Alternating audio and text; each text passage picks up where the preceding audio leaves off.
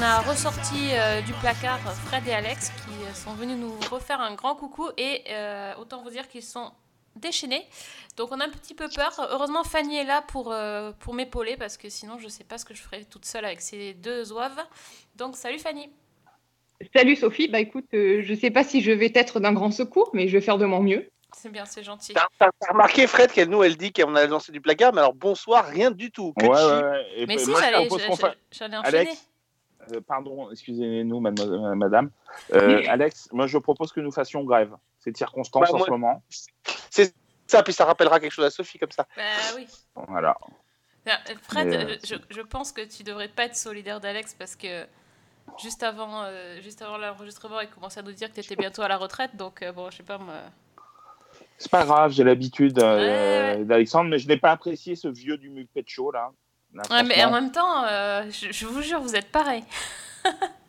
mais là, tu, nous, Ouais. tu nous fais, euh, tu nous fais une, une espèce de, de Damon Lindelof, là, parce qu'en fait, tu parles de vieux du Muppet Show, les gens, ils vont pas comprendre. et il va falloir qu'ils écoutent jusqu'à la fin, toute fin du podcast pour Eh comprendre. exactement. C'est dingue. Exactement.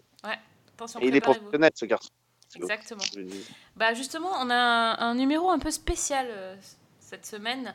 Euh, comme on avait envie de marquer un petit peu la fin de l'année et pour s'amuser, euh, ben, j'ai donné un petit, petit concept euh, à mes chers co-animateurs. Donc le principe, c'était que chacun devait choisir un épisode de série à une personne désignée. Et donc je ne sais même pas de quoi nous allons parler ce soir, si ce n'est de l'épisode que Fanny a désigné pour moi. Pour le reste, c'est voilà, c'est carte blanche, c'est c'est un peu... euh, C'est Un Bah, peu comme euh, quand- l'équipe de Friends se fait des cadeaux en achetant des, des, des gadgets dans les stations sa- services sur le bord de l'autoroute, quoi. C'est un peu pareil. Ben, on sait pas, ça dépend c'est- la qualité. un Je, comptais un peu sur votre professionnalisme pour nous pense sortir des sais- choses exceptionnelles, tu- mais euh, Je pense que tu sais quand même que tu, on va aussi parler de, de l'épisode que tu, que tu m'as imposé. Au-delà de celui euh, que Fanny t'a euh, euh, donné. Oui, oui, je sais. D'accord. D'accord. Non, mais C'est ça, ça. avait, ça avait pas l'air, donc euh, je Si, préfère si, euh, remettre je suis au courant, en- je suis au courant que je, en perspective. je, je t'ai donné un Ok, truc parce que nous, on est peut-être vieux, mais euh, hein, on n'a pas Alzheimer. c'est pas encore. C'est vrai que moi, je, oui, non, je, je sais qu'on m'appelle Dory la Dorade parfois, mais bon, quand même, Ah bah voilà, effectivement. tout s'explique. C'est pour ça, c'est pour ça. Bon, bah, du coup, Fred, je sens que t'es chaud patate là. Non. D'abord, je voudrais qu'on ait quand même une pensée émue pour les, les, les gens qui nous écoutent et qui vont déjà devoir avancer euh, 46 minutes pour le début de ce podcast. Mais arrête d'en rajouter toi aussi, c'est pas possible. Ah bah si, autant polluer le truc jusqu'au bout. Alors, Alors, non, mais j'ai envie que Fred, table. euh, Fred commence et nous parle de, de la série qu'il a, de l'épisode qu'il a vu pour, pour cette émission. Non, de, l'é- de l'épisode qu'on m'a forcé à regarder, à ingurgiter. Mhm. Euh, alors, l'épisode que Sophie m'a imposé euh, violemment, euh, sans me laisser euh, la moindre chance d'y échapper, c'est euh, le premier épisode, l'épisode pilote d'une série euh, de, bah, de 2019, si je ne m'abuse, qui s'appelle Why Women Kill, la nouvelle série de Mark Cherry, le créateur de Desperate Housewives, avec euh, Lucy Liu, Jennifer Godwin, euh, Kirby Howell Baptiste, quel beau, quel beau nom. Euh, voilà, c'est l'histoire donc de euh, trois couples, euh, donc sur trois périodes, euh, sur trois timelines euh, différentes. Euh, il y en a une euh, dans les années 60, si je ne m'abuse, Mhm. le, le premier couple. Oui. Le second couple ça se passe en 1984 et euh, le troisième couple, ça se passe, son histoire se passe de nos jours, en 2019. Et donc, bah, ça raconte leur vie et surtout les, euh, comment dire, les mécanismes qui vont euh, euh, faire que ces femmes vont euh, bah, péter un boulon et avoir envie de zigouiller leur bonhomme. Donc, ben, c'est plutôt c'est bizarre comme série. C'est très très bizarre. C'est surtout la façon dont c'est monté, puisque les trois timelines, au-delà d'un carton annonçant les, les années, s'enchaînent les unes euh, les autres euh, au fur et à mesure de l'épisode. Euh, donc on a une scène qui se passe en, en 1960, une scène en 1984, et comme si on assiste, en fait, c'est monté comme euh, comme un soap, on va dire, euh, qui pourrait avoir la même histoire, sauf que là, ce sont trois histoires différentes sur trois décennies euh, différentes. C'est très euh, déstabilisant au départ. Après, on s'y fait. C'est plutôt la série est plutôt euh, sympathique, pas euh, folle dingue non plus, mais avec des personnages très extravagants, des thématiques très différentes selon les décennies. Forcément, en 2019, on parle d'une sexualité débridée. En, en 1984, c'est plus le. Euh, Il y a un, un effort très très euh, marqué sur euh, tout ce qui est euh, costume, qui vraiment euh, place la, la série dans, le, dans, dans sa décennie des années 80. Euh, pas mal de mauvais goût, assez kitsch. Euh, et euh, les années 60, Dynasty. c'est très. oh, ouais, très. e- Exactement. Mhm. Mais alors, très franchement, j'ai pensé à Dynasty, ouais, tout à fait, avec le, le chignon, euh, les personnages euh, euh, qui, se, qui se crêpent le chignon d'ailleurs, euh, Lucy Liu qui, qui saute sur, euh, sur une, euh, une de ses euh, rivales. C'est, euh, ça fait effectivement très penser à Dynasty. Et puis les années 60, c'est beaucoup plus corseté, les conventions sont de, sont de il y a beaucoup moins de comment dire de, de liberté. bah, la femme est vraiment soumise à l'homme. On voit que, on voit pas mal l'évolution de la société en fait dans dans les trois histoires qui se succèdent. C'est euh, j'ai trouvé ça sympathique. Bizarrement, ça m'a donné plutôt envie de voir la suite. Après, euh, je peux pas dire que ça m'a euh, bouleversé et que j'y ai pensé depuis que j'ai vu l'épisode tout le temps et que c'est une série extraordinaire, fantastique, magnifique. Mais elle a des, gros points positifs. Je trouve quand même que Sheeran recycle un petit peu certaines choses de Desperate Housewives. Euh, il a- quand même des, euh, des tics d'écriture qui sont euh, qui commencent à se voir hein, très clairement. C'est voilà, c'est rigolo, c'est charmant, c'est on passe on passe plutôt un bon moment. Voilà. Après, ça m'a pas, euh, c'est pas la série de l'année non plus. Est-ce que ça serait pas une version un petit peu moderne du, du SOP à la dynastie, justement? Euh, ouais, oui, ça peut, on, peut le voir comme ça. Je pense que plus qu'une version moderne d'un soap à la dynastie, ce serait une version moderne de, des différents soaps qu'il y a eu au cours de, de l'histoire de la télévision. C'est-à-dire les années 60, on serait plus dans la version euh, moderne de Peyton Place, les années 80, effectivement, dans la version moderne de Dynasty, et dans les années 2000, on serait euh, plus proche de, euh, bah, de Desperate Housewives. Quoi. Oui, donc en fait, c'était une série pour toi, finalement. Ouais, c'était ouais, c'était une série pour moi. Après, j'ai été quand même assez déstabilisé par cet enchaînement. Euh, c'est vrai qu'on est habitué maintenant aux timelines parallèles euh, qui s'entrecroisent euh, avec des personnages différents. Mais là, en plus, on est vraiment sur un comment dire un marqueur visuel qui est différent pour chaque décennie. Une façon de filmer, une, une photographie qui, est, vraiment différente. Et c'est franchement, c'est euh, ça se regarde, hein, c'est plutôt agréable. Je crois que la saison fait 10 épisodes, si je dis pas de bêtises. Euh, ça a été déjà renouvelé pour une saison 2. C'est diffusé aux États-Unis sur euh, la plateforme de CBS, CBS All Access. Bon, voilà, c'est euh, sympathique. Et alors, très, très bizarrement, sans être enthousiaste, j'ai quand même. Et c'est la force de Mark Cherry, quand. Il arrive à te donner envie de voir la suite. Mhm. Et euh, d'ailleurs, Fanny, toi, tu as vu en entier. Ouais, oui, oui. Je précise, je précise qu'en fait, quand j'ai donné la série à Fred, euh, il a dit Mais c'est quoi ce machin? Il écoute pas Season 1, euh, hein, euh, clairement. Season qui? Season, voilà, exactement. Season quoi? Ah. Donc, parce qu'en fait, Fanny nous en avait parlé. Et, On n'est pas euh, dedans, on n'a pas de raison. Et oui, vous n'êtes pas dedans. C'est pour ça que vous écoutez que, quand, que dans les émissions dans lesquelles vous êtes présent, en fait. Ah non, on n'écoute pas non plus parce que ça ne nous intéresse pas. D'accord, très bien. Non, en fait, Fanny nous en avait parlé. Du coup, Fanny, t'es es, d'accord avec ce qu'a dit Fred? Euh, ben, je suis assez d'accord dans le sens où effectivement, moi, c'est une série que j'ai trouvée extrêmement sympathique. Euh, clairement, je me suis éclatée à la regarder. Après, c'est bon. Fred disait c'est pas la série de l'année. Euh, ouais, c'est c'est clair. Mais euh, j'ai trouvé vraiment qu'il y avait une évolution au fil des épisodes. Et au départ, euh, je me demandais un petit peu ce que je regardais, si on allait vers quoi on allait tendre en fait. Et je trouve qu'au fil de la saison, l'humour continue d'être présent. Il est même plus assumé et je trouve que c'est c'est mieux construit de ce côté-là. Mais petit à petit, il y a aussi une émotion qui s'installe. Ouais. Et moi, ce qui m'a. Mais vraiment, quoi, je veux dire, le dernier épisode, il y a des séquences. euh, Enfin, vraiment qui, qui serrent le cœur. Et puis en même temps, euh, les transitions aussi entre les différentes époques sont de mieux en mieux gérées. Et ce que j'ai beaucoup aimé, moi, c'est que, en fait, tu disais euh, des bonnes femmes qui veulent euh, trucider leur bonhomme. Mhm. Pour moi, c'était moins clair dès le début. Et effectivement, on se demande, on sait qu'il va y avoir des meurtres, mais qui va tuer qui ben, C'est peut-être pas aussi évident que, que ce qu'on peut croire au début. Ah, peut- peut-être. mais, euh, moi, je me suis en fait basé beaucoup sur le titre. Mm, tout à fait, mais c'est ce qui est vendu en fait. Et j'ai l'impression qu'il n'y a pas. euh, entre le premier, premier épisode et la suite, il y a, il y a une grosse évolution, je suis d'accord. Et euh, moi, ce que j'ai beaucoup aimé, enfin, je la regarde en ce moment en fait.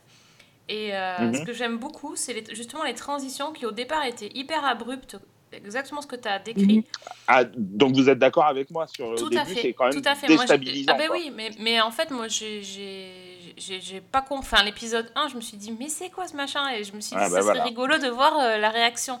Parce que c'est effectivement, c'est étrange. Et finalement, toutes les autres transitions, en fait, euh, ensuite se font vachement bien. Par exemple, ça peut être euh, une scène de, de danse. Euh, le, par exemple, ça pourrait être le couple de 1960 qui commence à danser. Et en fait, ça enchaîne sur la. on- il- enfin, le, le mari tend la main vers sa femme pour l'inviter à danser. Et puis après, la main se transforme en la main de la personne de 1980. Et, et, et ainsi de suite. Et, euh, et, en ça, il y, a des- il y a des transitions géniales. Et il y a un épisode que j'ai trouvé hallucinant de d'inventivité, c'est celui où, le, où les, les trois femmes, en fait, ont leur version enfant. Et on leur demande, Oui. euh, c'est comme une espèce d'interview face caméra, euh, qu'est-ce que tu comment qu'est-ce que tu veux être quand tu seras grande?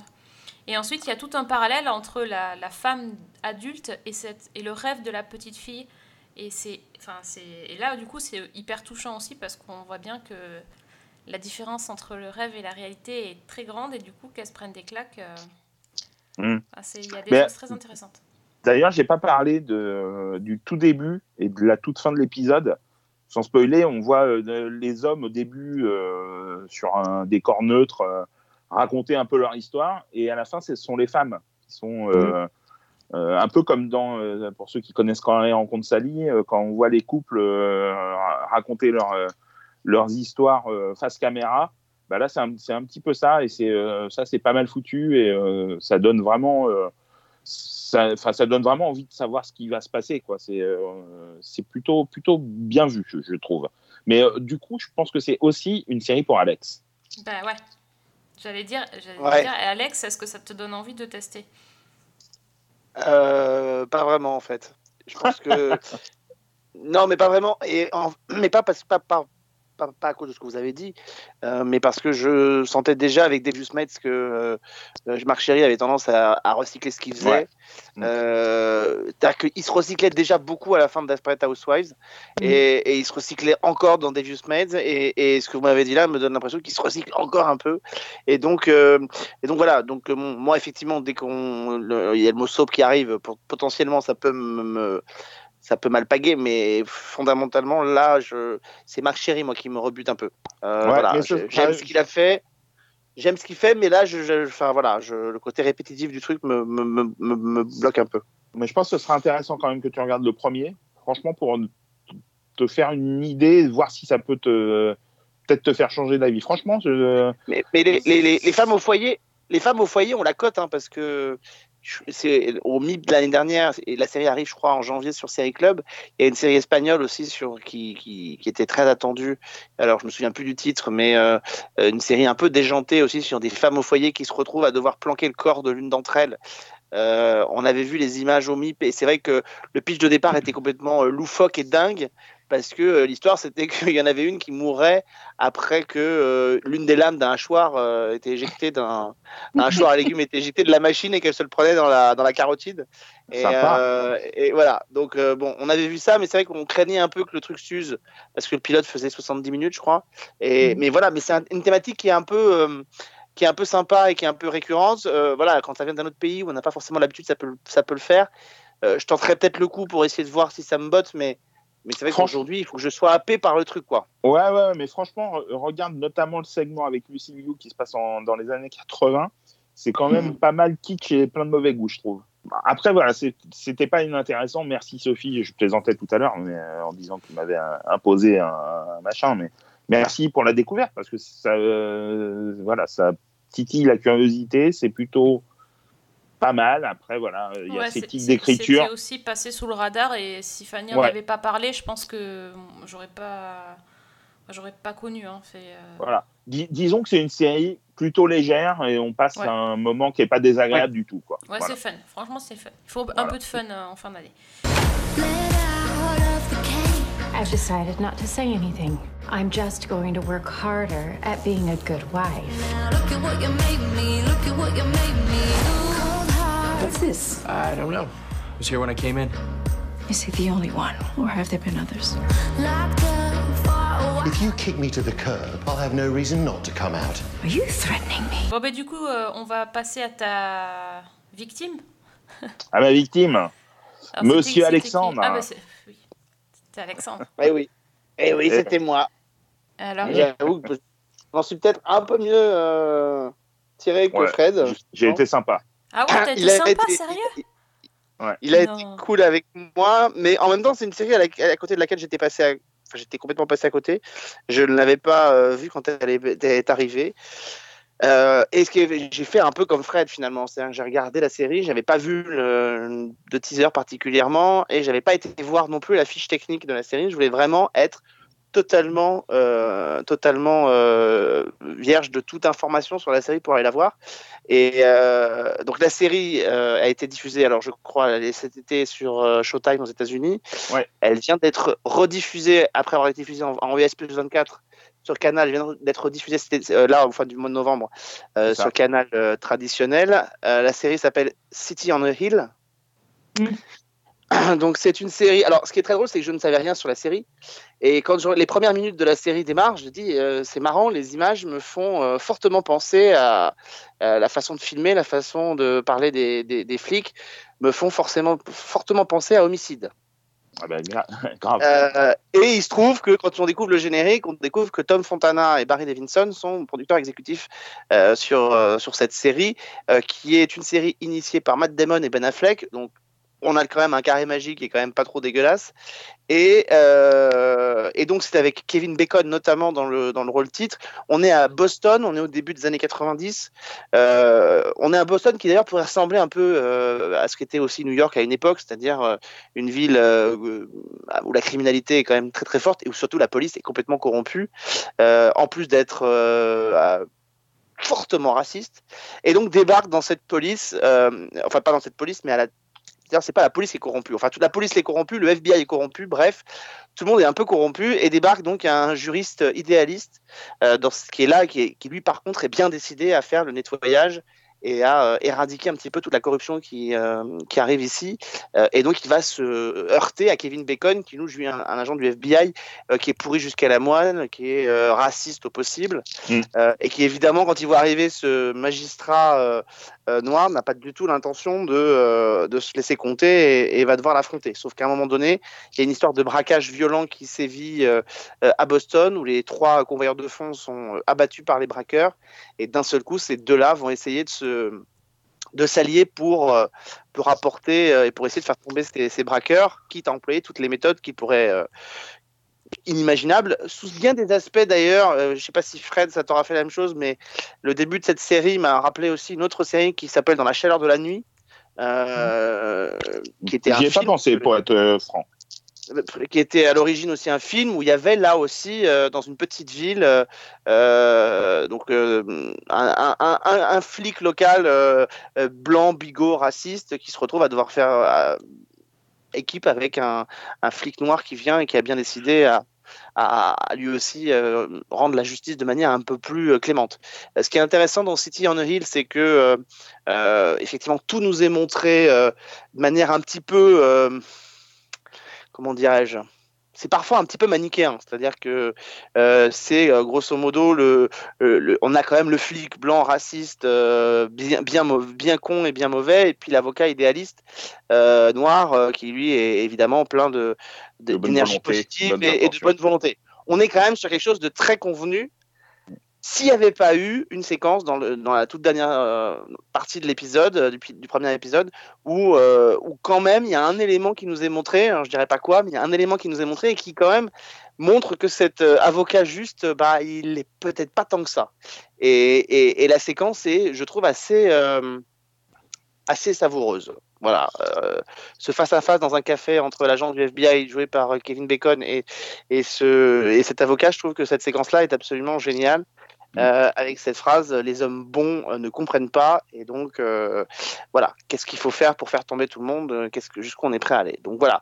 Donc euh, bizarrement le pilote est assez long hein, il dure une heure. Ouais. donc on est quand même sur des sur des rythmes assez soutenus. Mais on a l'impression quand même je trouve de voir une série à l'ancienne Mhm. euh, mais à du bon ancien. Euh, c'est vraiment pas quelque chose de, de négatif dans ce que je dis, mais euh, à la fois dans, dans la musique, dans la photo, dans les personnages, euh, dans la réalisation, on a l'impression de voir une série qui, effectivement, comme on le faisait, ces séries un peu sales, un peu routes des années 90. C'est pour ça que je citais Homicide, parce que c'est un peu ça aussi. C'est fon- fondamentalement, ça avait, ça, ça avait tout pour me plaire en le voyant, et c'est vrai qu'à l'issue de ce premier épisode, je suis plutôt tenté de, de me diriger vers la suite euh, parce que ça me plaît bien, quoi. Bah ça, ça fait plaisir déjà parce que moi j'ai plutôt le même avis que toi. Je trouvais que c'était effectivement une, une série à l'ancienne mais qui fonctionnait super bien. Kevin Bacon est extraordinaire. Franchement, je le Mm. trouve vraiment fantastique. Euh, moi, il m'a plus fait penser son personnage. J'ai pas pensé à la chaleur de la nuit, mais j'ai pensé à- au personnage joué par Denis France dans Hill Street Blues.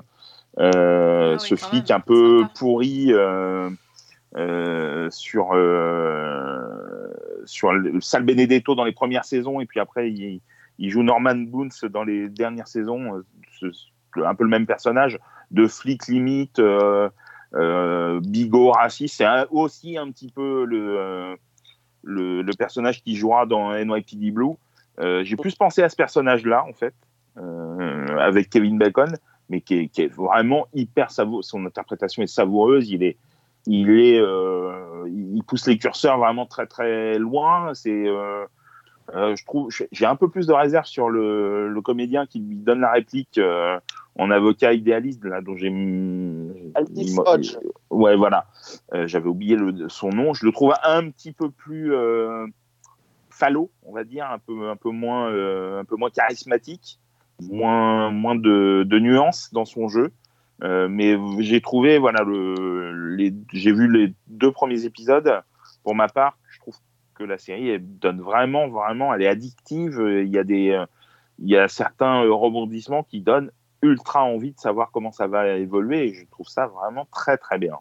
Oui, parce que ce que j'ai pas précisé, c'est qu'effectivement, le premier épisode euh, se termine par l'une des séquences dont je vous ai parlé, qui est donc Mm. entre euh, euh, le flic et l'avocat euh, face à face dans un bar, et, et, et- et cet avocat fait quelque chose qui nous dit ah ouais, quand même pas mal. Mm. En fait, là, en, en une séquence, ils ont réussi quelque chose qui est assez fort, qui est de casser cette image de l'avocat hyper lisse. Donc, je suis d'accord avec Fred, le, le mec n'est pas un, un excellent acteur. Il faut dire qu'il pêche aussi à côté de Kevin Bacon, qui en met Ouais. quand même beaucoup. Donc, euh, mais, mais en cette séquence-là, il y a quelque chose qui est assez remarquable, et surtout derrière, il y a aussi un twist qui arrive. Euh, et qui là et te, te donne envie effectivement de te diriger vers le deuxième parce que tu, tu- honnêtement on a l'habitude de voir des, des séries des trucs mais c'est vrai que ce twist là c'est quasiment impossible de le prévoir quoi donc Ouais, euh, il, te, il te capte il- vraiment bien, quoi. il te capte vraiment bien. euh, voilà, donc il y a un vrai son. Le, soit le générique est quand même super, euh, super réussi, super efficace. Enfin, Mm. donc voilà. Donc même si effectivement par moment ça peut paraître sur certains aspects un peu caricatural, euh, ça renvoie quand même à une esthétique et à une imagerie que, qui fait plaisir à revoir euh, euh, et qu'on on voyait à une certaine époque à la télévision. Donc euh, euh, euh, voilà, et ça, ça fait, ça fait du bien et c'est vrai que c'est pas désagréable du tout, quoi. Ouais, t'as été sympa, Fred, franchement. Alors, est-ce Bah, que. Et petite- pour- pourquoi alors, ça aurait été pour toi, j'aurais été moins sympa. Bah forcément. ouais, je me doute, je me doute. Juste une petite précision, parce que, alors, je ne sais pas si c'est voulu par les équipes, mais j'imagine que oui. Euh, City on Hill euh, renvoie à une imagerie euh, liée à l'histoire des États-Unis. Ça me disait quelque chose, effectivement, en voyant le titre, qui est lié aussi à, effectivement, à la religion, qui est City upon a Hill. Qui est effectivement mentionné dans la Bible et qui, dans l'histoire américaine, a été rattaché puisque ça donne l'impression, effectivement, des États-Unis qui sont une espèce de lueur d'espoir euh, pour le monde entier. Euh, voilà, ce havre de démocratie. C'est vrai que euh, je ne sais pas s'ils y ont pensé en créant le titre de cette série, mais, cette, manière un peu ironique de, décrire la ville de Boston, qui aujourd'hui d'ailleurs a des, des milliers d'années-lumière, parce que pour beaucoup de gens, Boston, c'est quand même, euh, c'est quand même une ville plutôt propre. Enfin, moi, j'ignorais euh, que Boston était à ce point-là ravagé à une certaine époque, parce que Boston, le Massachusetts, ça renvoie plutôt à l'imagerie euh, d'un côté de la famille Kennedy, dont ça a été le fief pendant très très longtemps, et puis aujourd'hui, moi, j'y suis allé une fois à Boston, c'est plutôt une ville, c'est plutôt une ville classe, propre, plutôt sécure et tout. Enfin voilà, donc. Mais euh, ouais, alors oui, un visage de Boston qui est pas inintéressant, quoi. oui, mais si tu connais un peu le cinéma de Ben Affleck, euh, qui est donc euh, originaire de Boston et qui tourne euh, quasi tous ses films à Boston, à part Argo, je, je crois. Enfin, Gone Baby Gone, son premier film, et The Town montrent bien la criminalité galopante et qui gangrénait Boston, en tout cas à une certaine époque. Ouais, mais je le connaissais effectivement pas bien et on est effectivement à- entre les années 80 et 90. Et je faisais le parallèle avec New York. C'est vrai que euh, on sent qu'il y a eu un nettoyage qui a été fait euh, à Boston, comme il y a eu un nettoyage qui a été fait à New York, et que Ouais. l'imagerie qu'on avait de New York et qui peut être attachée à celle de Boston dans la série, Mhm. euh, aujourd'hui a complètement disparu. On a une nouvelle image qui vient euh, et qui vient se superposer sur, sur celle-ci. Donc, euh, enfin voilà. Donc en tout cas, une belle découverte. J'imagine que Fanny a dû le voir. Oui, et effectivement, je suis tout à fait d'accord avec vous.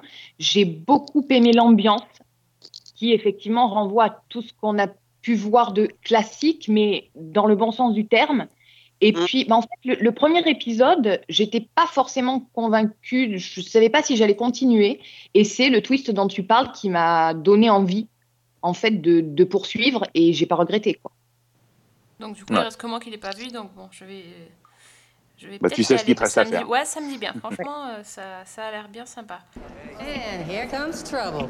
Carsey Ward, Jackie Raw, FBI. You mind if I call you D? I have an arraignment. Arraignment's what I want to talk to you about. Your suspect's an informant of mine. He's working a decent case. You want me to let him off? Is there a misunderstanding here? No, no, no. See, I understand perfectly. What are you, some kind of asshole?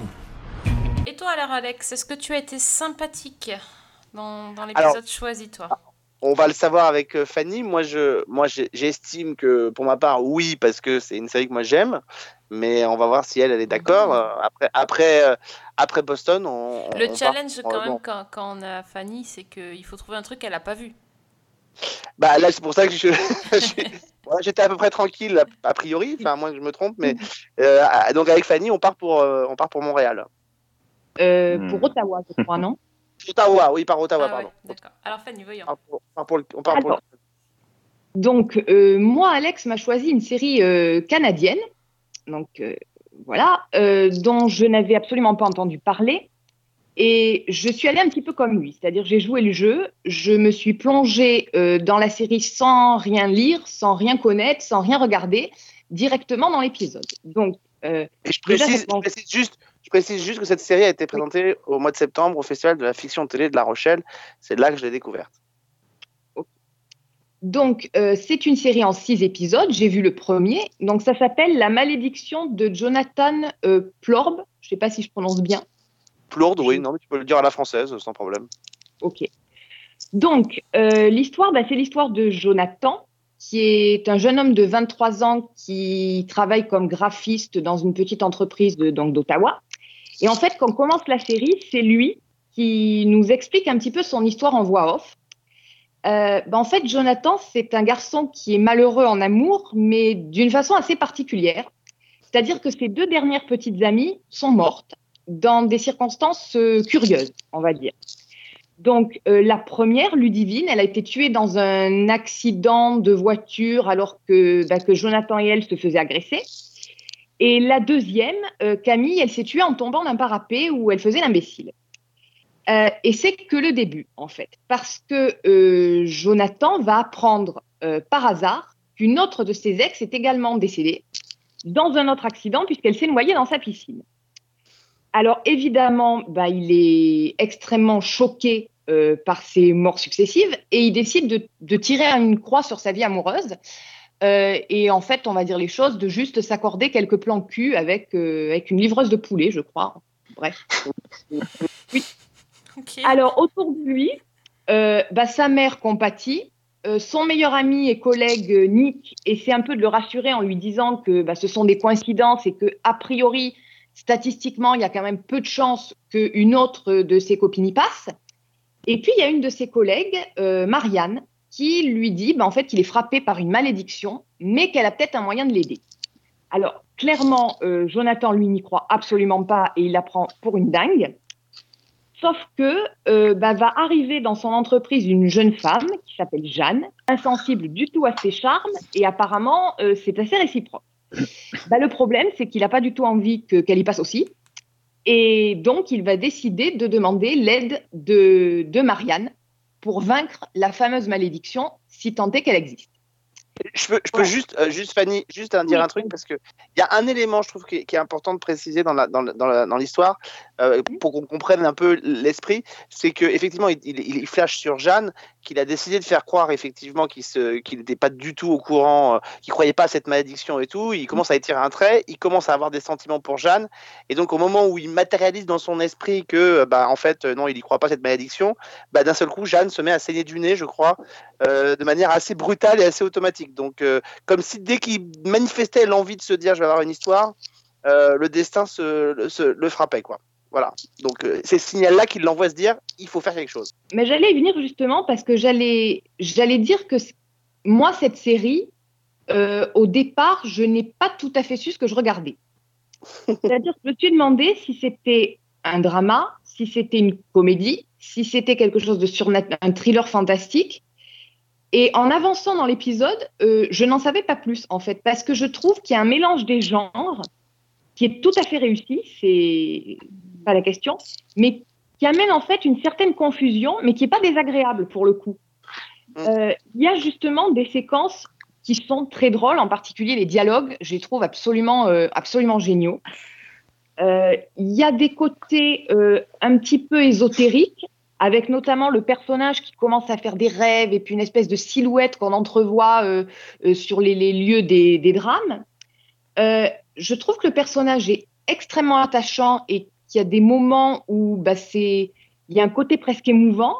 Et puis, il y a ce côté, effectivement, comme tu disais, où au moment où il, lui, rejette cette idée de malédiction, bah, il se passe des choses qui tendraient à prouver que bah, finalement, la malédiction existe. Et c'est. Moi, c'est une série qui m'a extrêmement déstabilisée, qui m'a beaucoup intriguée, mais que j'ai beaucoup, beaucoup aimée. Parce que pour le coup, euh, je trouve que l'histoire déjà est originale. Elle est traitée de manière assez inédite et de façon très habile. Parce que, euh, bah justement, on ne sait pas sur quel pied danser. Euh, les acteurs arrivent à donner un côté. euh, c'est très difficile à décrire en fait, parce que je trouve que par moment, ils donnent une image assez presque réaliste du truc, malgré le pitch improbable. Et puis par moment, on, on part dans un côté beaucoup plus parodique et, et drôle. Et c'est voilà, donc c'est c'est vraiment une bonne surprise. Et ça m'a fait penser en fait à plein de choses euh, qui je je comprends pas forcément pourquoi, mais ça m'a fait penser à Dead Like Me. Ça m'a fait penser à Pushing Daisies. Bah ça oui. m'a fait penser par moments à l'exorciste. Ça m'a fait penser par moments au roman de John Saul. Euh, et puis, ça m'a fait penser aussi à un film de Woody Allen qui s'appelle Scoop, qui est euh, un peu aussi dans une espèce de délire euh, entre le paranormal, la comédie, le drama, où c'est en fait une, une jeune femme qui euh, rentre en contact, si je dis pas de bêtises, avec euh, l'esprit d'un magicien, d'un magicien décédé qui va l'aider à enquêter sur une série de meurtres. Et c'est, ça m'a fait penser à tout ça. Et donc, ils sont des références de, de choses que moi j'aime beaucoup. Et ouais, non, ça va vraiment donner envie de voir la suite parce que, comme je te dis, je ne sais pas trop où je vais en fait. Et je me dis que ça peut être très réussi s'ils arrivent à maintenir ce, ce ton et cette atmosphère tout au long de la série. Après, j'ai un petit peu peur du dénouement parce que je me dis que c'est, comment dire, ça, suivant comment c'est la solution qu'ils ont choisie, ça peut apporter une conclusion absolument géniale ou au contraire retomber comme un soufflet. Donc, euh, j'en sais pas plus. Je, pense effectivement, d'après ce que j'ai vu, qu'on va tendre vers quelque chose d'un peu plus fantastique par la suite, mais euh, je, je ne sais pas. Et Ouais, c'est- quoi de- comme format?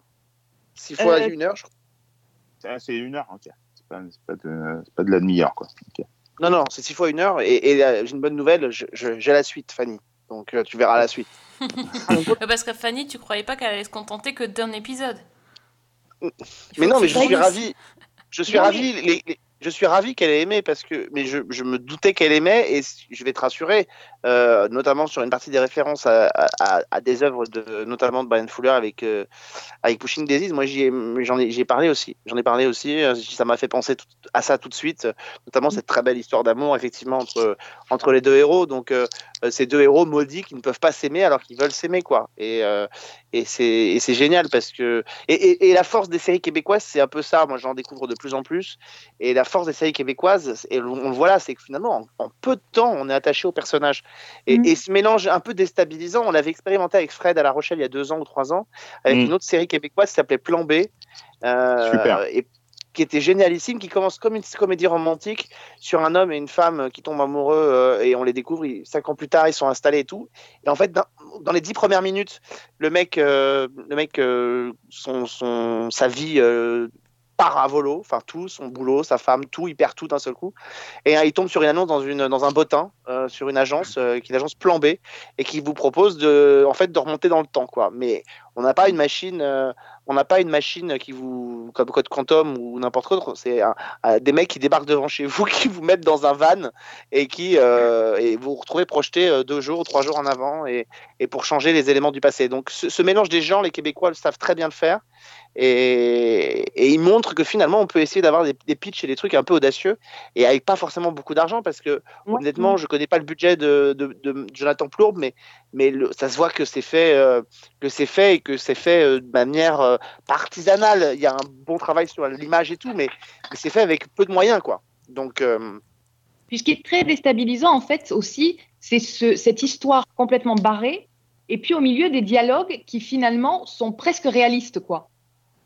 Mm, C'est, enfin, j'ai trouvé ça. euh, Et puis le comédien, donc qui joue Jonathan, qui s'appelle Félix Antoine Duval, je crois, et euh, il est vraiment génial, quoi. Je il, trouve il a un faux, il a un faux air de, bah, je sais plus du nom de ce comédien, mais on dirait un peu euh, le comédien qui jouait dans. Euh, euh, putain, la série, de, le film sur Facebook, Social Network, euh, Jesse, Euh, Jesse euh, Eisenberg. Heisenberg. J'adore, Mhm. voilà. Il a un faux air avec sa, che- sa chevelure bouclée et tout. euh. Non, mais moi, j'ai trouvé que c'était une vraie réussite. Je l'ai découvert à La Rochelle. Je l'ai pas encore fini, donc je peux pas te dire, Fanny, si euh, ça va plutôt Mhm. dans une direction ou dans une autre, mais, euh, mais, mais je sais que je vais la finir. Euh, c'est pro- notamment produit aux États au, au Québec par, euh, par une productrice qu'avec Fred, on avait rencontrée qui s'appelle José Desrosiers, Mhm. euh, qui est une productrice qui fait des sup- un super boulot parce que elle travaillait notamment sur une série qu'on avait découvert à Série Mania qui s'appelait Marche à l'ombre, euh, qui était une sorte de Hill Street Blues, mais dans le monde de, la réinsertion euh, des délinquants ou des, ou des gens qui sortaient de prison et tout. C'était une formidable série. Et j'en profite d'ailleurs pour, euh, pour, faire, euh, une- pour avoir une pensée pour elle, parce que son coproducteur et conjoint, je crois, Marc Poulain, euh, est décédé la semaine dernière. Il était aussi l'un des coproducteurs de, de, de Plourde. Donc, euh, donc voilà. Donc, mais c'est c'est une, c'est une chouette série. Et, et le Québec, franchement, pour celles et ceux qui parfois trouvent qu'en France, on va peut-être pas assez loin sur certains concepts, regardez de plus en plus ce qui arrive du Québec. Il se passe beaucoup de choses et il y a des projets et des, des, des, des pitchs qui sont hyper intéressants au Québec. Ça, c'est dit, c'est les résolutions pour euh, 2020. Voilà, exactement. Pas Mais mal écoute, ça. en, en tout cas, merci, parce que c'est une belle découverte. Thursday, March 29th. The Dean Cave. The Winchesters. Give this bad boy a test run. Get animated.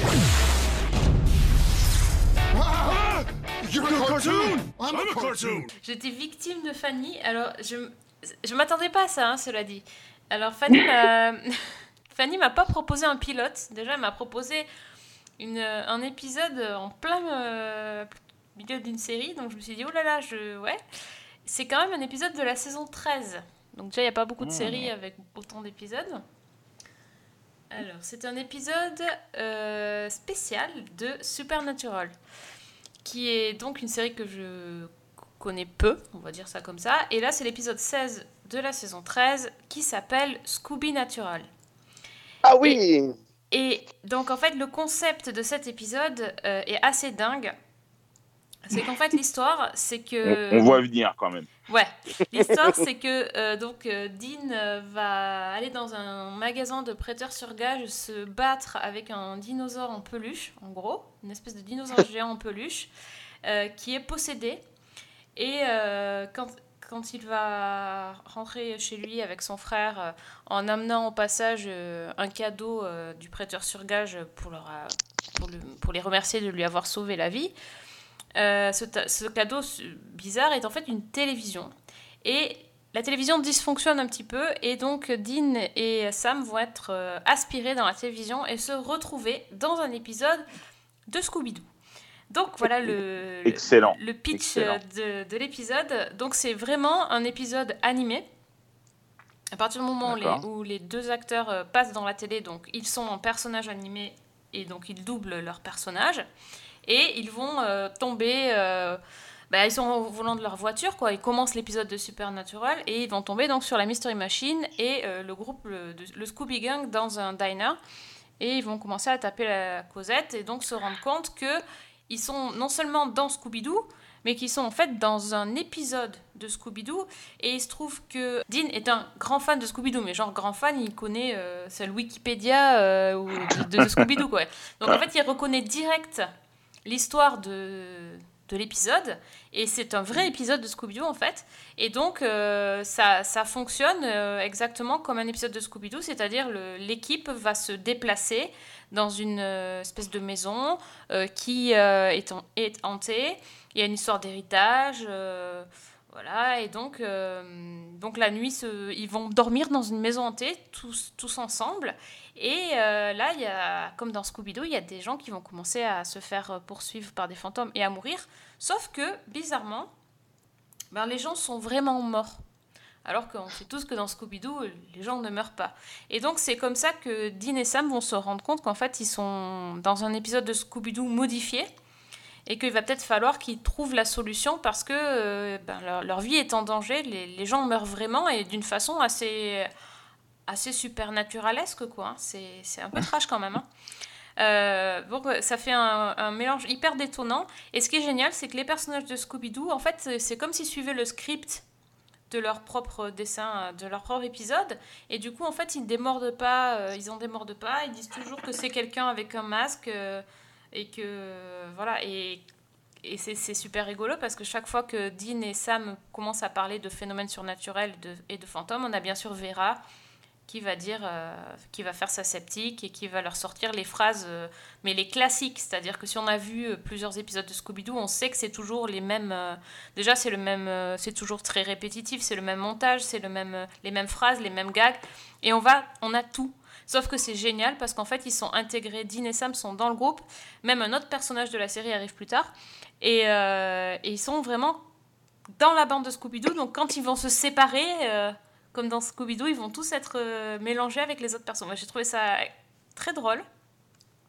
Et, finalement, ils ont réussi à lier l'histoire de départ à, à l'épisode de Scooby-Doo. Donc vraiment, il y a, un- vrai, scénario derrière. C'est pas juste un gros délire sur je vais, faire un truc de Scooby-Doo. C'est vraiment, ils ont réussi à, mêler le meilleur des deux pour faire un truc qui est juste génial. C'est qu'à la fin, euh, il y a même des, références euh, ultra. euh, les, phrases très connues de Scooby-Doo sont encore placées dans le réel et ça fonctionne à 2000%.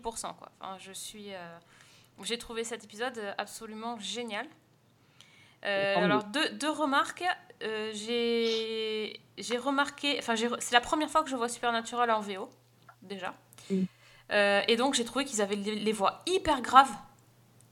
Oui. Incroyable. Ah non, mais en français, ils ont des voix, enfin, des voix très fines, enfin, très douces, machin. Je, je- au début, en fait, quand j'ai regardé, je me suis dit, mais c'est vraiment eux qui se doublent parce que on- Hmm. j'avais l'impression vraiment que c'était très très grave.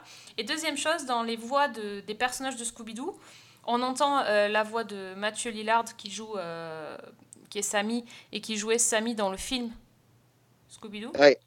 Voilà, et il y a. Avec euh, Sarah Kate- Michel Gellar. Voilà, mais c'est pas, c'est pas Sarah Michel Gellar qui fait Daphné.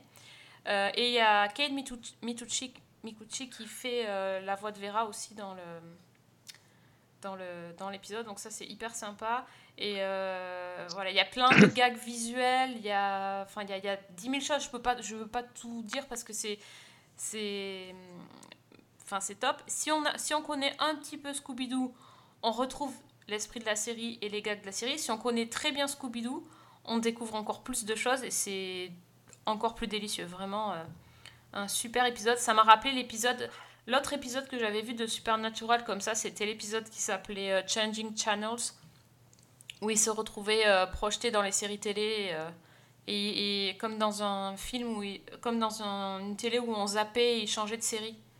C'était euh, au, début de, au début de la série, j'avais trouvé cet épisode génial aussi. Donc voilà, c'est inventif Tu- et je me dis ça tu après le vends 13 bien, saisons. Non mais c'est dingue de faire ça après 13 saisons, enfin il s'éclate encore quoi. Ah, moi, j'ai envie de le voir, là, du coup. Ah ouais, ouais, je vous le conseille euh, vraiment, euh, c'est c'est excellent. Excellent. Bah, écoute, ça me fait plaisir parce que c'est vrai que, bon, moi, Supernatural, c'est une série que je n'ai pas suivie depuis le début. Je regardais quelques épisodes.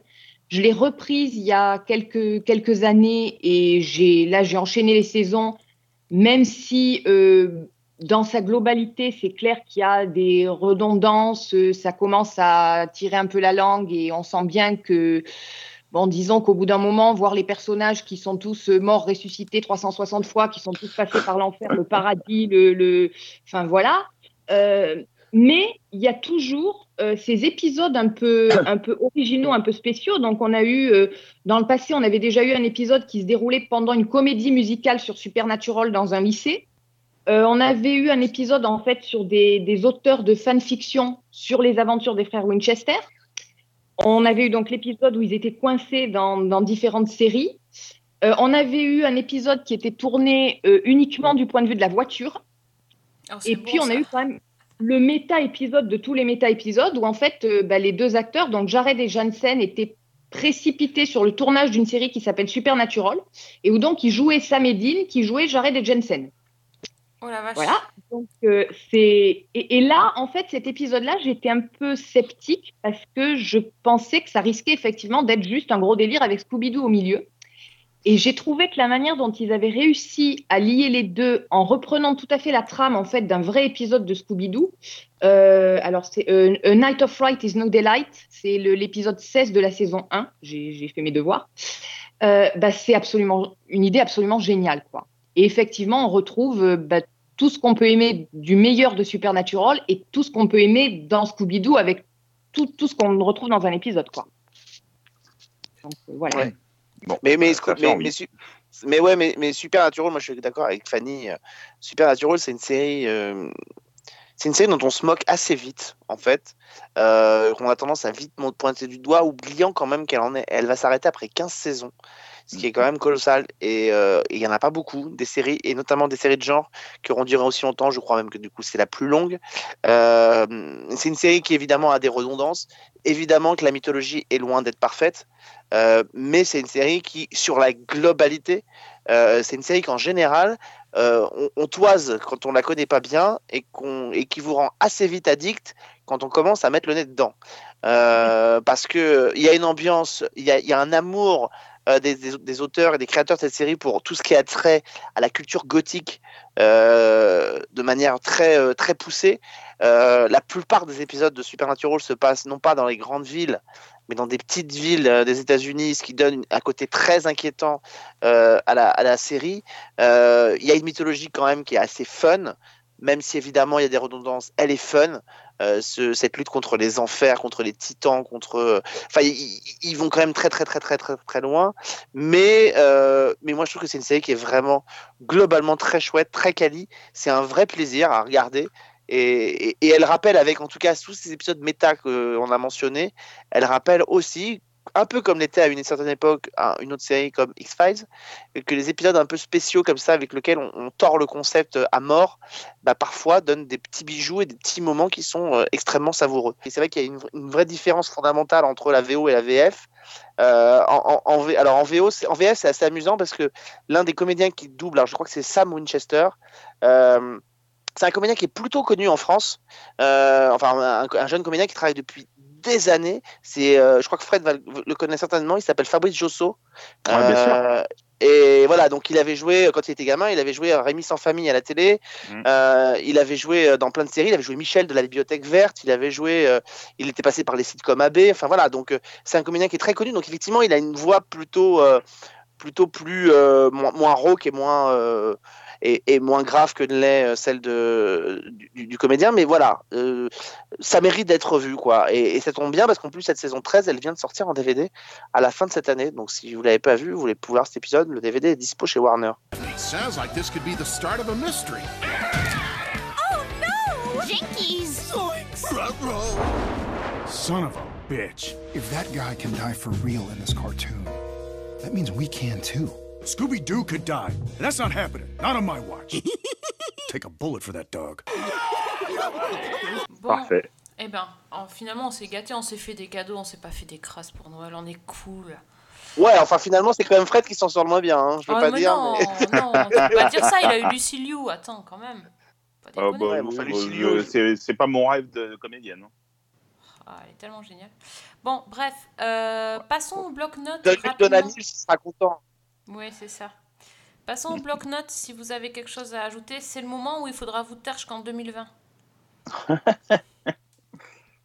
Euh, bah ouais, Ben ouais, allez, ouais. allez Fred. Euh, je, je- je pense que je peux en parler parce que euh, normalement je suis sous embargo, mais je pense que le temps que tu que l'on publie ce podcast, euh, l'embargo sera passé puisqu'il il sera levé vendre- vendredi matin. Voilà, j'ai vu le j'ai vu le premier épisode de The Witcher. Euh, je me suis dit comme ça j'aurais quelque chose à, à raconter dans le bloc-notes. forcé. Ouais. Bah, euh, un petit peu, parce que c'est pas, ça me branchait pas plus que ça, on va dire. C'est euh, donc c'est quand même la série très très attendue de cette fin d'année sur Netflix. Euh, c'est avec Henry Cavill, c'est adapté. Alors, euh, j'ai pas tous les détails, mais d'une série littéraire qui apparemment est très euh, renommée et euh, qui a euh, de nombreux fans euh, à travers le monde. Euh, j'ai vu le premier épisode et euh, alors c'est pas mal, mais ça m'a pas, euh, j'ai pas trouvé ça ouf quoi. Vraiment, euh, c'est euh, ça a le défaut de tellement de séries Netflix de prendre son temps dans la narration, de euh, démarrer lentement, de, que, franchement euh, il y a très peu de scènes euh, d'action. Alors, ça commence par une scène d'action pour le coup qui est plutôt euh, bien foutu, avec euh, un, monstre. les CGI sont pas mal faits, en tout cas sur cette première scène. Il y en a d'autres tout au long de l'épisode qui sont un peu moins bien finis, je trouve. Ça langue quand même énormément du côté de Game of Thrones, mais énormément de chez énormément. Et c'est quand même beaucoup moins. euh, euh, Enfin, Game of Thrones, le- la fin du premier épisode de la série, moi j'étais euh, scotché et je n'avais qu'une envie, c'était voir la suite. Quoi. on s'en souvient tous, ouais. voilà.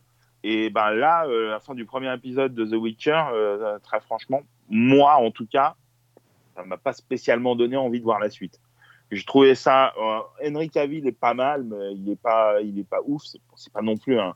S'il était génial dans le dernier Mission Impossible, c'est pas non plus un immense comédien, Henry Cavill. Je pense qu'il est euh, un petit peu surcoté. Euh, J'ai toujours Et il a le trouvé physique encore. un- euh, qui va bien, parce Ouais. qu'il ressemble beaucoup à, Ouais, voilà à Gérald. mais je trouve que c'est pas c'est pas quand même un super acteur quoi il n'est pas extrêmement euh, nuancé euh. Il était, pas, génial dans les Tudors déjà. hein. voilà voilà je trouve que c'est vraiment euh, il est un peu surcoté même si effectivement je l'avais trouvé fantastique dans le dernier Mission Impossible Euh, et, là je trouve que voilà il, est monolithique il a très peu d'expression euh, c'est euh, et il y a des CGI qui franchement j'ai l'impression que c'était pas bien fini quoi c'est un peu un peu dégueulasse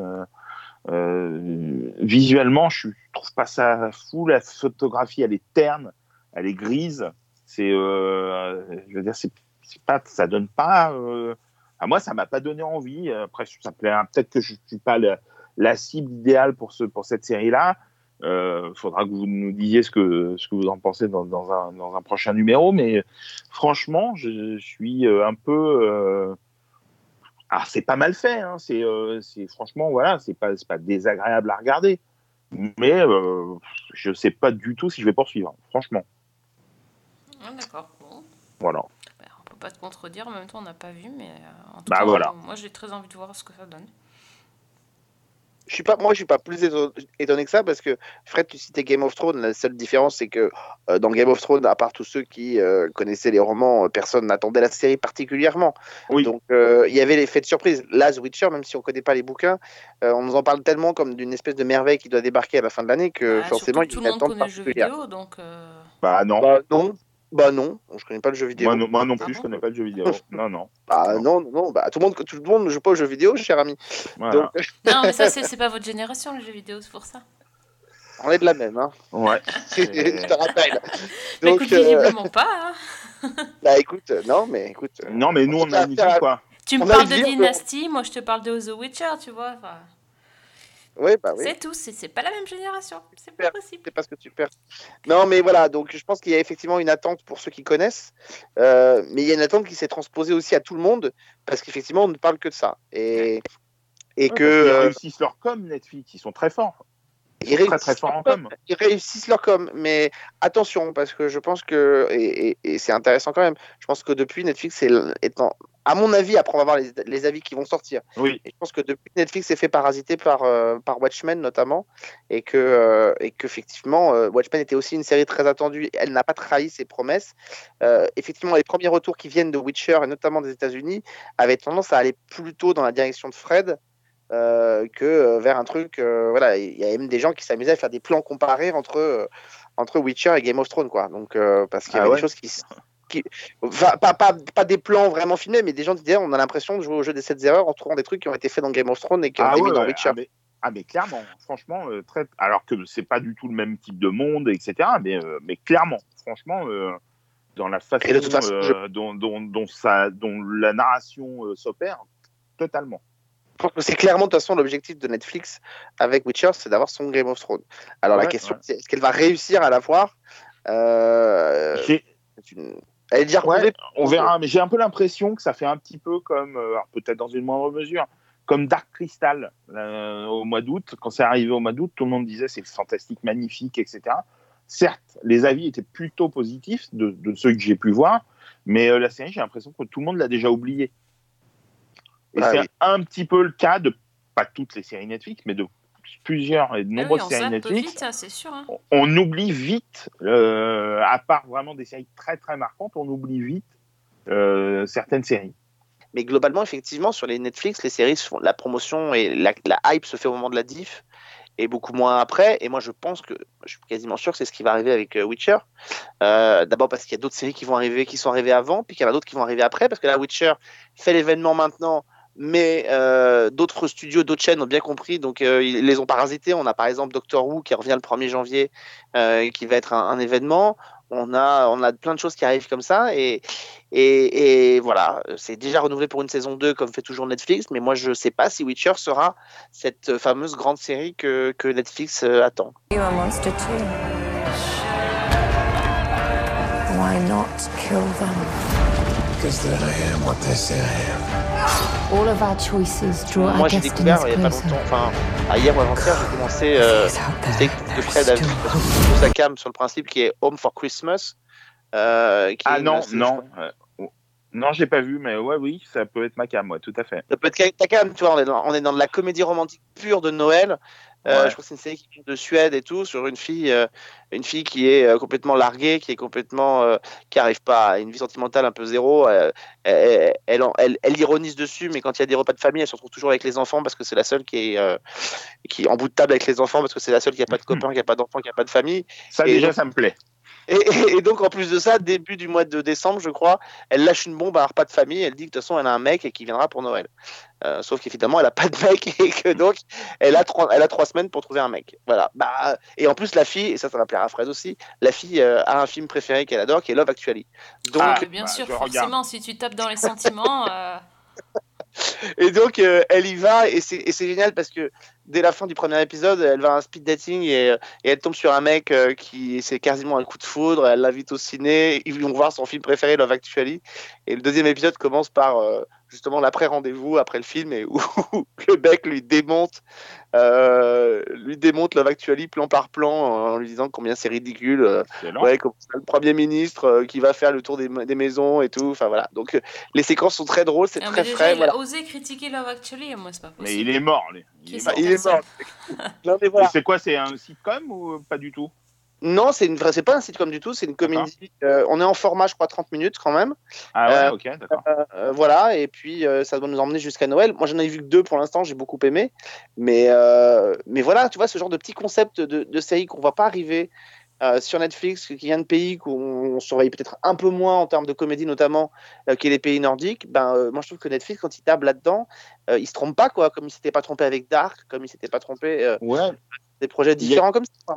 Il y, a, il y a aussi le contre-exemple, qui est pour moi, en tout cas, une série dont on a parlé il y a pas longtemps dans cette émission, c'est Atypical, qui est une série américaine, mais qui, voilà, est de, dans le dans le style bonbon euh, adorable et euh, enfin vraiment touchant et enfin que moi j'adore euh, cette série là et c'est pas la série dont on parle le plus sur Netflix hein, loin de là Oui, je suis d'accord avec toi. Mais je suis Mm. d'accord avec toi, mais c'est pour moi, c'est pas du tout, c'est même pas un contre-exemple. Ça va dans le sens de ce qu'on disait il y a deux minutes. C'est-à-dire qu'effectivement, c'est une série qui est éloignée de tous les les les ressorts canons faciles ouais. et les canons et les ressorts faciles de la télévision. Je crois qu'ils ils réussissent plus leur coup parce que j'ai la sensation qu'effectivement, euh, Home for Christmas, petit à petit, euh, à l'approche de Noël, bah voilà, les gens la découvrent euh, au fur et à mesure sur Netflix et puis se l'approprient. Et puis le truc fait, fait boule de neige, pardon pour la- l'analogie, mais le truc fait boule de neige se répand. Et on, et on en parle sur le long terme et on la découvre comme, un, comme une comédie romantique qu'on a découvert au cinéma après coup Ouais. et que les gens se avec le temps. Et, et voilà, et je trouve que c'est à ça aussi que sert une plateforme. Mais Euh, on, peut la, ça- on peut la binger ou c'est des épisodes au fur et à mesure? Ah non, non, non, non, non, c'est Netflix, euh, l'intégrale est déjà disponible sur la, sur la plateforme, donc on peut tout voir. Ma mère m'a placé en bout de table entre les jumeaux de mon frère. Depuis, j'élabore une stratégie et bientôt je dirai une phrase qui aura un gros impact sur moi et sur quelques autres personnes. Écoutez, j'ai rencontré quelqu'un. Sérieux? Quoi? Il faut que tu nous le présentes bientôt. Amène-les à Noël. C'est donc comme ça que je me suis mise dans la merde. Ah bah, tant qu'on parle de comédie, je voulais quand même euh, dire deux mots euh, de la saison 3 de Irresponsable, qui Ah. euh, est en ce moment sur euh, OCS. Donc pareil, c'est euh, tout dispo sur, euh, sur OCS Go, mais sinon c'est deux épisodes par semaine. Euh, donc format 30 minutes. La comédie euh, qu'on ne présente plus, je pense quand même. Mais euh, quand on en est à la saison 3, je, je tenais à dire que cette saison 3 est géniale. Je voulais regarder deux épisodes par semaine pour faire avec la diffusion. J'ai craqué. C'est trop bien j'ai fini. Donc euh, Ouais. vraiment, c'était euh, debout. Ouais, tout, tout était bien. J'ai adoré. J'ai adoré le nouveau perso. J'ai adoré les, les, les, les histoires. J'ai beaucoup aimé la fin. J'ai. Enfin, tout. tout. J'ai ri, j'ai ri, mais vraiment euh, de bon cœur. J'adore cette série, j'adore Julien, j'adore Sylvie, je, les- je, je les kiffe, je les kiffe. Je jure, alors, cette série, c'est Petit dingue. scoop, petit scoop sur la saison 3 d'Irresponsable. Euh, quelque chose que vous ne savez pas. Ah oui. Et heureusement, Bah, co- Comment? Mais j'ai été coupé au montage. Non T'étais dedans? Eh oui. J'ai fait de la figuration dans la saison 3 d'Irresponsable. Mais j'ai été coupé au montage. Non Mais je tiens la séquence à votre disposition si vous le souhaitez. Ah merde, mais, mais, mais c'est notre cadeau de Noël, ça Attends de le voir quand même. Hein, ouais, voilà. je suis très, Mais je suis non. très naturel. Euh, Alex, t'as vu, toi Tu rigoles déjà Ah non, je l'ai pas vu. Il l'a Ah pas non. montré. Ah non, moi je veux voir, je veux voir. Ah, bah, je vous montrerai ça, je vous enverrai ça. Ah oui Un Mais, acteur, euh, Je pense qu'il va rejoindre. euh, Oui. Il va rejoindre Bernard Ménez au rang des grands acteurs de télévision. Dans la prochaine série de Frédéric Rosset. Et euh, d'ailleurs, j'ai toujours pas reçu mon cachet, hein, mes messages au, au producteur de Petit responsable. C'est peut-être pour ça qu'ils t'ont coupé au montage, Ah, remarque. c'est peut- c'est peut-être pour ça, ouais. Parce que j'ai pas arrêté de réclamer un cachet après le tournage et ils ont pas voulu me payer. Ah voilà, c'est Alors- ça le problème. Mais euh, pour avoir vu les, les deux premiers épisodes, oui, c'est toujours aussi fantastique, quoi. Dans ma vie, tout part en couille en ce moment. Je suis désolé. euh, Depuis que mon fils a annoncé son départ, euh, ça veut dire que ma vie de père est, est- est derrière moi. Pourquoi tu voudrais pas d'un autre enfant? Ben écoute, je peux peut-être dire un mot de la saison 3 de, de Marvelous Mrs. Maisel sur Amazon. Oh oui. Mais pas trop, hein, parce que j'ai pas regardé encore, alors spoil pas.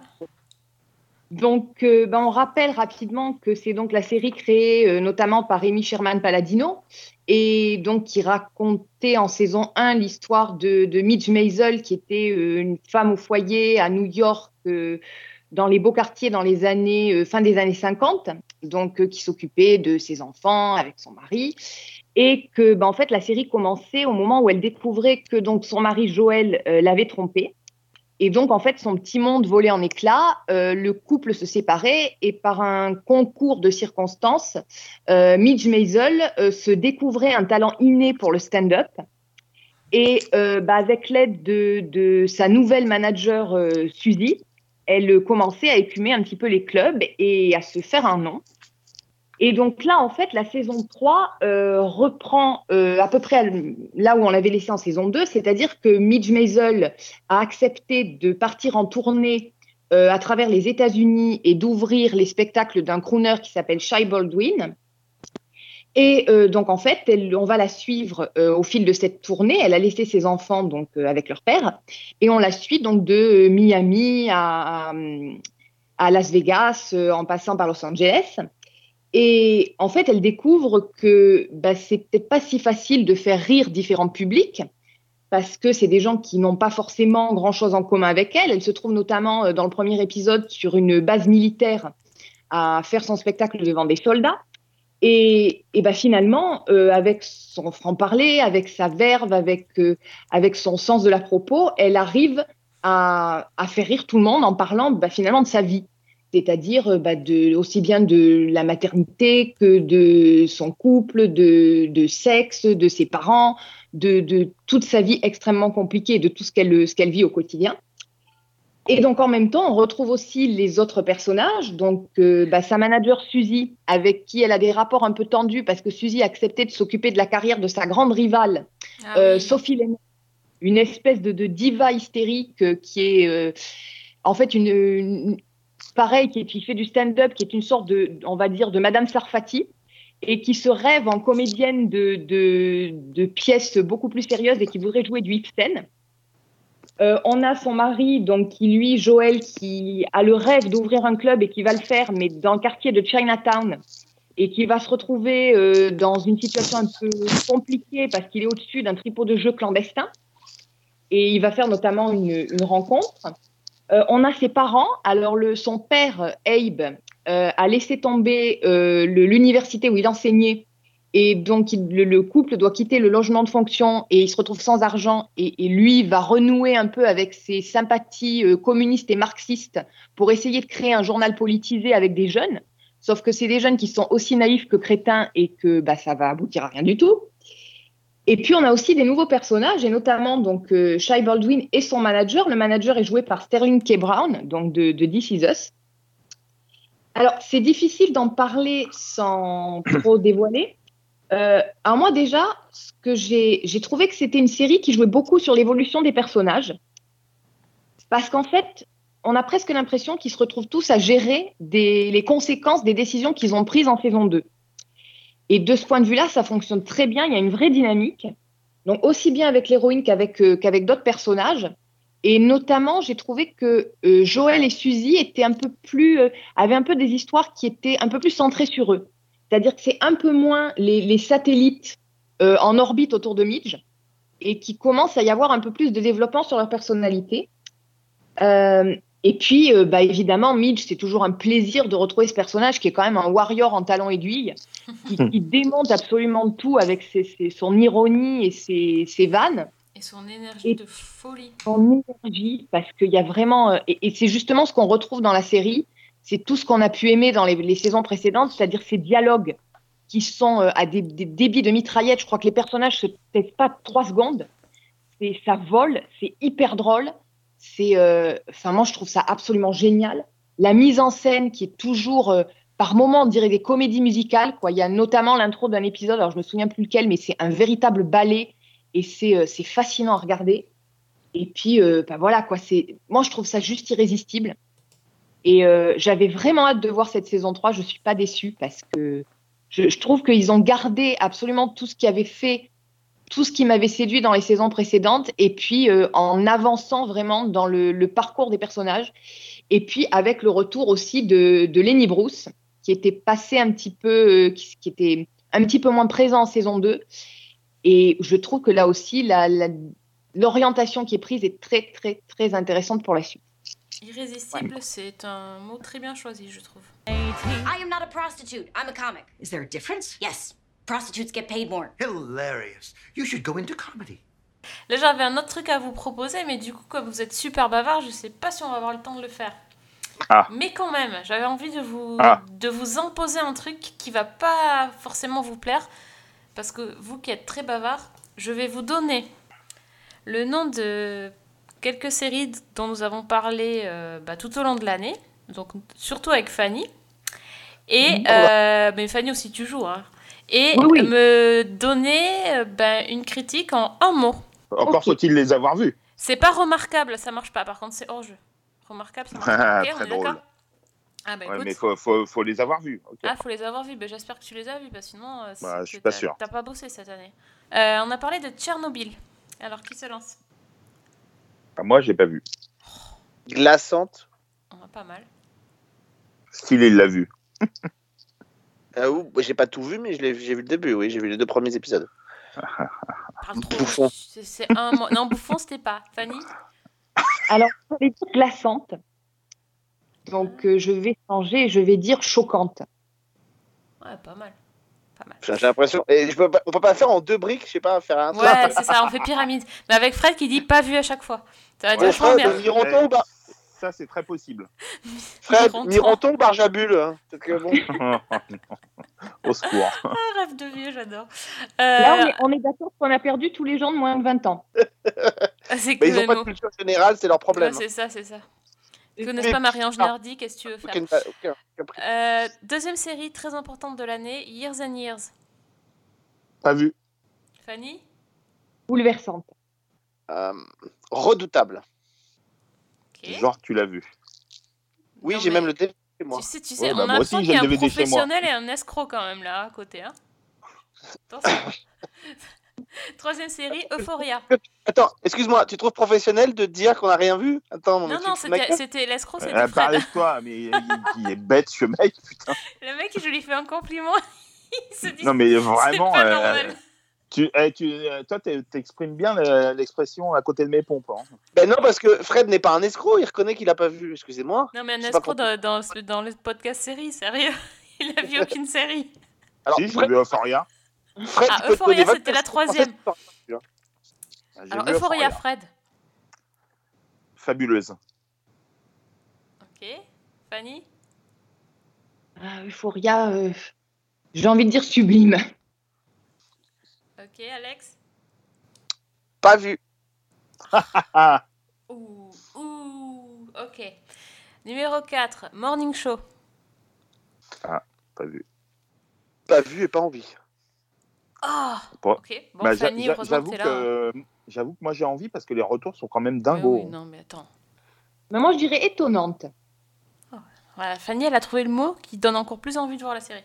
Non, non, non, étonnante avec Fanny, c'est comme si on disait à quelqu'un euh, comment tu Euh, elle, est, elle, est, elle est sympa. Elle est drôle, elle est sympa. Tu vois, je connais Fanny, je suis plus enthousiaste. hein. Ah, mais non, pas du tout. Je dis étonnante parce que je, je vais dépasser le mot. Je trouve qu'elle prend un tour auquel je ne m'attendais pas. Bah, c'est Ouais, ce que j'ai vu à peu près dans tous les retours. hein. Ok, bon, je finis, je peux dire ma dernière série, et là, je vous demande... Ah bah, déjà, je sais que Fred va me répondre pas vu. Watchmen Pas, pas vu. Alors moi, je l'ai, je, je, je suis, je- j'ai pas fini, mais ce que j'ai vu, euh, je dirais déroutante. Genre, tu l'as vu. Ok, Fanny J'allais dire déstabilisante. Ah, vous êtes raccord quand même. C'est bien. Ouais. Donc, donc, euh, Fred, une série sur cinq, euh, Eh oui, Ouais. moi j'ai un travail. genre... Mais fr- on n'est pas tous en grève. hein. Euh, voilà. Là, on voit ceux qui Ça- subissent la grève, ceux qui ça, la font. hein, ouais, voilà. c'est ça, Mais- c'est ça. c'est ça. non, mais Fred, maintenant on peut jouer au même jeu. Propose à Sophie 5 séries françaises qu'on a vues cette année. Ah, tiens, bonne idée. Vas-y. Alors, Allez. euh, commençons par, bah, pas irresponsable déjà, Euh, les grands saison 3, elle l'a vu, mais vas-y, les grands saison 3. Attendu. Ouais, bon, ok, bon, on va arrêter là le jeu parce que franchement, Ah mais moi je peux répondre aussi. Hein. euh, ouais. Ça. Et c'est pour ça que je suis, je suis pas étonné de la réponse de Sophie. Je dirais euh, déçu. Bah, moi je dirais chef-d'œuvre, voilà. Alex, vas-y, donne-lui un- donne-lui une série française. La dernière vague. Ah oui, tiens bien, ouais. non, j'ai pas vu. Je peux pas tricher. hein. J'ai pas vu. Ah, ah, dommage. Fred Euh, surprenante. Moi, Efficace. dire étonnante. Tu l'as- Ah bah oui, tu l'as vu. elle- Fanny, elle a tout vu. Non, celle-là, je l'ai vue. Ah, c'est bien, c'est bien. Euh, Mytho. Vu. Euh, alors moi je l'ai vu. Euh, déroutante. Euh, kiffante, moi je dirais. Moi, j'aurais dit un petit peu déçu par la fin. Parce que c'est pas une fin, il y a une suite. Enfin voilà, Bon, on va pas rentrer dans le débat, mais il y a une suite, il y a une saison 2, c'est parti. Et Fred, la dernière, tu dis quoi? Alors la dernière, Platane saison 3. J'étais sûr, j'allais dire la même chose. Non, mais ah, elle on est vraiment mis entre les Non, mais barjabules. attends, hein. vient de sortir aussi, faut pas déconner. est- Et alors? Bah, pas Tu l'as vu ou tu l'as pas vu? Et pas envie, en fait, pas envie. Ouais, c'est facile ça. Mais oui. Ah, Pas envie non plus, mais bon. Je peux quand même essayer, je vais tenter un truc avec Sophie. Je vais tenter d'essayer de lui donner envie de regarder Platane. je sais pas si je vais y arriver, mais je vais tenter de lui donner envie de regarder Platane. Bah écoute, avec, euh, un, ouais. avec un élément du pitch. Un élément du pitch. Donc, on retrouve toujours le personnage que campe Eric Judor, qui est un joueur Eric Judor. Un, un peu un loser et tout, qui essaye de se relancer. Bon, il a compris que le cinéma, c'était pas pour, lui. Alors il- maintenant, il fait des publicités. Et alors qu'il joue lui-même dans une publicité allemande, très particulière, pour tester un nouveau système de courant électrique. Donc il se fait électrocuter sur une vraie chaise électrique dans laquelle le courant passe un peu trop vite. il découvre une maladie. Il découvre qu'il a une maladie. Euh, et parce qu'il a, il, il a des visions la nuit, et en fait, il, il- il a d'un seul coup une grosse frayeur. Il pense qu'il pourrait être la réincarnation d'Adolf Hitler. et il croise une fille qui le reconnaît immédiatement en se disant Mais moi, je fais des rêves étranges, j'ai l'impression d'être la réincarnation d'Eva Braun. Voilà. Ça me Et pendant ce temps- Et pendant ce temps-là, son colocataire installe des antennes relais dans leur appartement. Ce qui fait que Eric Judor devient hyper, euh, pas radioactif, mais hyper porteur de. Et donc, euh, bah, il a le, le Wi-Fi accéléré dans son téléphone. Il voit les messages sur Messenger qui s'écrivent avant qu'ils arrivent. Enfin voilà. Ok. Non? Et moi, et moi, je dirais un mot, donc je dirais délirante. Oui, je crois, oui. Ouais. Franchement, Non, moi, mais- ça, moi, ça me fait rien. C'est complètement barré, mais Non, fait mais oui, d'accord, bah, c'est un type d'humour euh, ouais, particulier. Ouais, hein, je, je, je- je n'ai pas du, je, je n'ai pas exagéré, je n'ai rien rajouté. C'est typiquement comme ça. Et ça, c'est juste les deux premiers épisodes. C'est ça. Ok. Voilà. Pas convaincu, Voilà, voilà. euh, cher ami. Ouais, enfin, pas vu, quoi. Ouais, bah non, pas vu, euh, pas vu. T'as eu du bol que ça pas moi qui t'ai confié la série? Parce que c'est un petit peu ce que t'aurais eu. Hein. Oh, Ah, putain, mon ça Dieu, c'est bon, ça. Ah non. Oh là là là là là Ah là. non, non, non. Ah, si, si, si. Ah, bah, ce sera pour la prochaine. ce sera pour la prochaine. Ok, ben, je sais pas s'il y aura une prochaine. En tout cas, euh, il y en a un Ah. déjà qui va pouvoir euh, bosser un peu euh, pendant le- les, entre deux repas de réveillon, là, parce qu'il y a des séries à voir, euh, monsieur Tepper. Oui, Hein? C'est vrai. Bon. Mais je Oui. je- pas de vacances, moi, j'ai un travail. C'est un concept. euh, c'est c'est un concept difficile à comprendre pour certains, mais euh, bon. Ouais, c'est ça. Oui. C'est ça. mhm. Peut-être t'auras, t'auras bien du temps libre. Me dis pas que t'as piscine en ce moment. Bon. Ah bah si, justement. Toujours piscine Justement. un peu, Toujours. trop de piscine, un peu trop de piscine, monsieur. Un peu trop de piscine, ouais. Un peu plus de séries, un peu moins de piscine. Ça sera pas mal. On te ça. demande pas d'être au niveau de Fanny, mais bon, la base, quoi. Les, les séries de Ouais. l'année. Bah, ouais, j'avais vu, j'avais vu quand même The Witcher hein, pour cette émission. Donc euh, dites-moi Ouais. merci. Bah, J'aurais bien savoir pourquoi on te donne à toi les... en avant-première les... les séries que tu ne regardes pas en fait. Bah, la preuve que si. Escroc, ça s'appelle. Non, ça s'appelle le talent. Voilà, aussi. Rends le DVD, sérieux. Ah, J'ai pas de DVD, il n'y a pas de DVD. Ouais, Netflix. rends le. bah, Elle- elle va- Alors, franchement, elle dit que t'es pas compétent, Fred, et elle parle de DVD pour Netflix. Franchement, Eh je oui. crois que tout est résumé dans cette Non, phrase. mais hein. attends, euh, Monsieur Pyramide. Merci Alex, euh, je suis hein, assez euh, d'accord. Tout est résumé dans cette phrase, excusez-moi. Moi j'ai un mot pour vous, en tout cas, c'est incorrigible. Ça vous va bien? Ouais, c'est ça. Sur Moi, ce, je dirais juste pas vu. Pas vu. pas vu. incorrigible et pas vu. Merci d'être Bah, passé. si, c'est avec euh, Jean-Paul Belmondo. Et oui, la culture, toujours la Voilà. culture. C'est toujours terrible.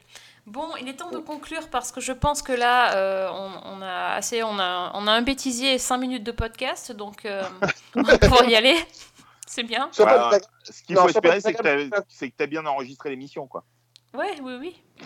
Mais en fait, j'ai- enregistré que la partie où il y avait Fanny, en fait. Non, puis Sophie, je te trouve quand même très très dur avec tes interventions de parler de bêtisier comme ça, c'est pas très cool pour toi, donc euh, pas aussi dur avec toi quand même. C'est ça, c'est tout à fait. Excellent, oh non mais remarquable. Remarquable. Fous-toi de moi. va. Je rêve. Bon, on vous souhaite à tous de très très bonnes fêtes de fin d'année et euh, ben il y en a certains qui vont en profiter pour regarder des séries et on parlera de, de ça avec vous à la rentrée, hein. Bah voilà, plutôt à ce moment-là. C'est ça. Et en, en attendant, Ça- on se retrouve sur Twitter, donc hâte. Cliffhanger tweet, euh, T-W-I-T à la fin. Eh bien moi je vous retrouve euh, partout, hein, chez moi, euh, si vous voulez. Pas dans le RERB, euh, visiblement. Ah non, non, non, ça, on est, on est un petit peu indisposé à ce niveau-là. Le transit ne se fait pas très bien dans Paris en ce moment. Mais euh, donc, hâte la loi des séries. hein. Et d'ailleurs, je vous invite à écouter une formidable émission cette semaine dans laquelle on reçoit l'un des auteurs de La malédiction de Jonathan Plourde. Voilà. Et ben voilà. Inception, le podcast dans Ouais. le podcast. Ça. Magnifique. Ouais. Et Fanny, donc Euh, moi sur Twitter, at, euh, Fanny L Allegra, A 2 L E G R A. Voilà. Et puis pour tout le reste, c'est at season 1.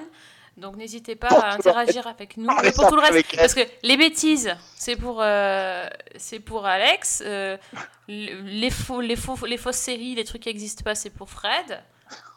Voilà. Les, les, toutes les séries de la Terre, c'est Fanny. Et le qui reste, c'est pour moi. Et pour le manque de culture, c'est pour toi, oui.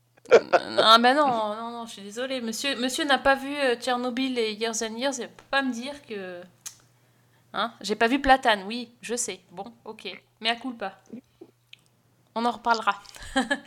bon, à très vite, bonne soirée et surtout... Bonne série. Bonne série. This is the first of a million tours.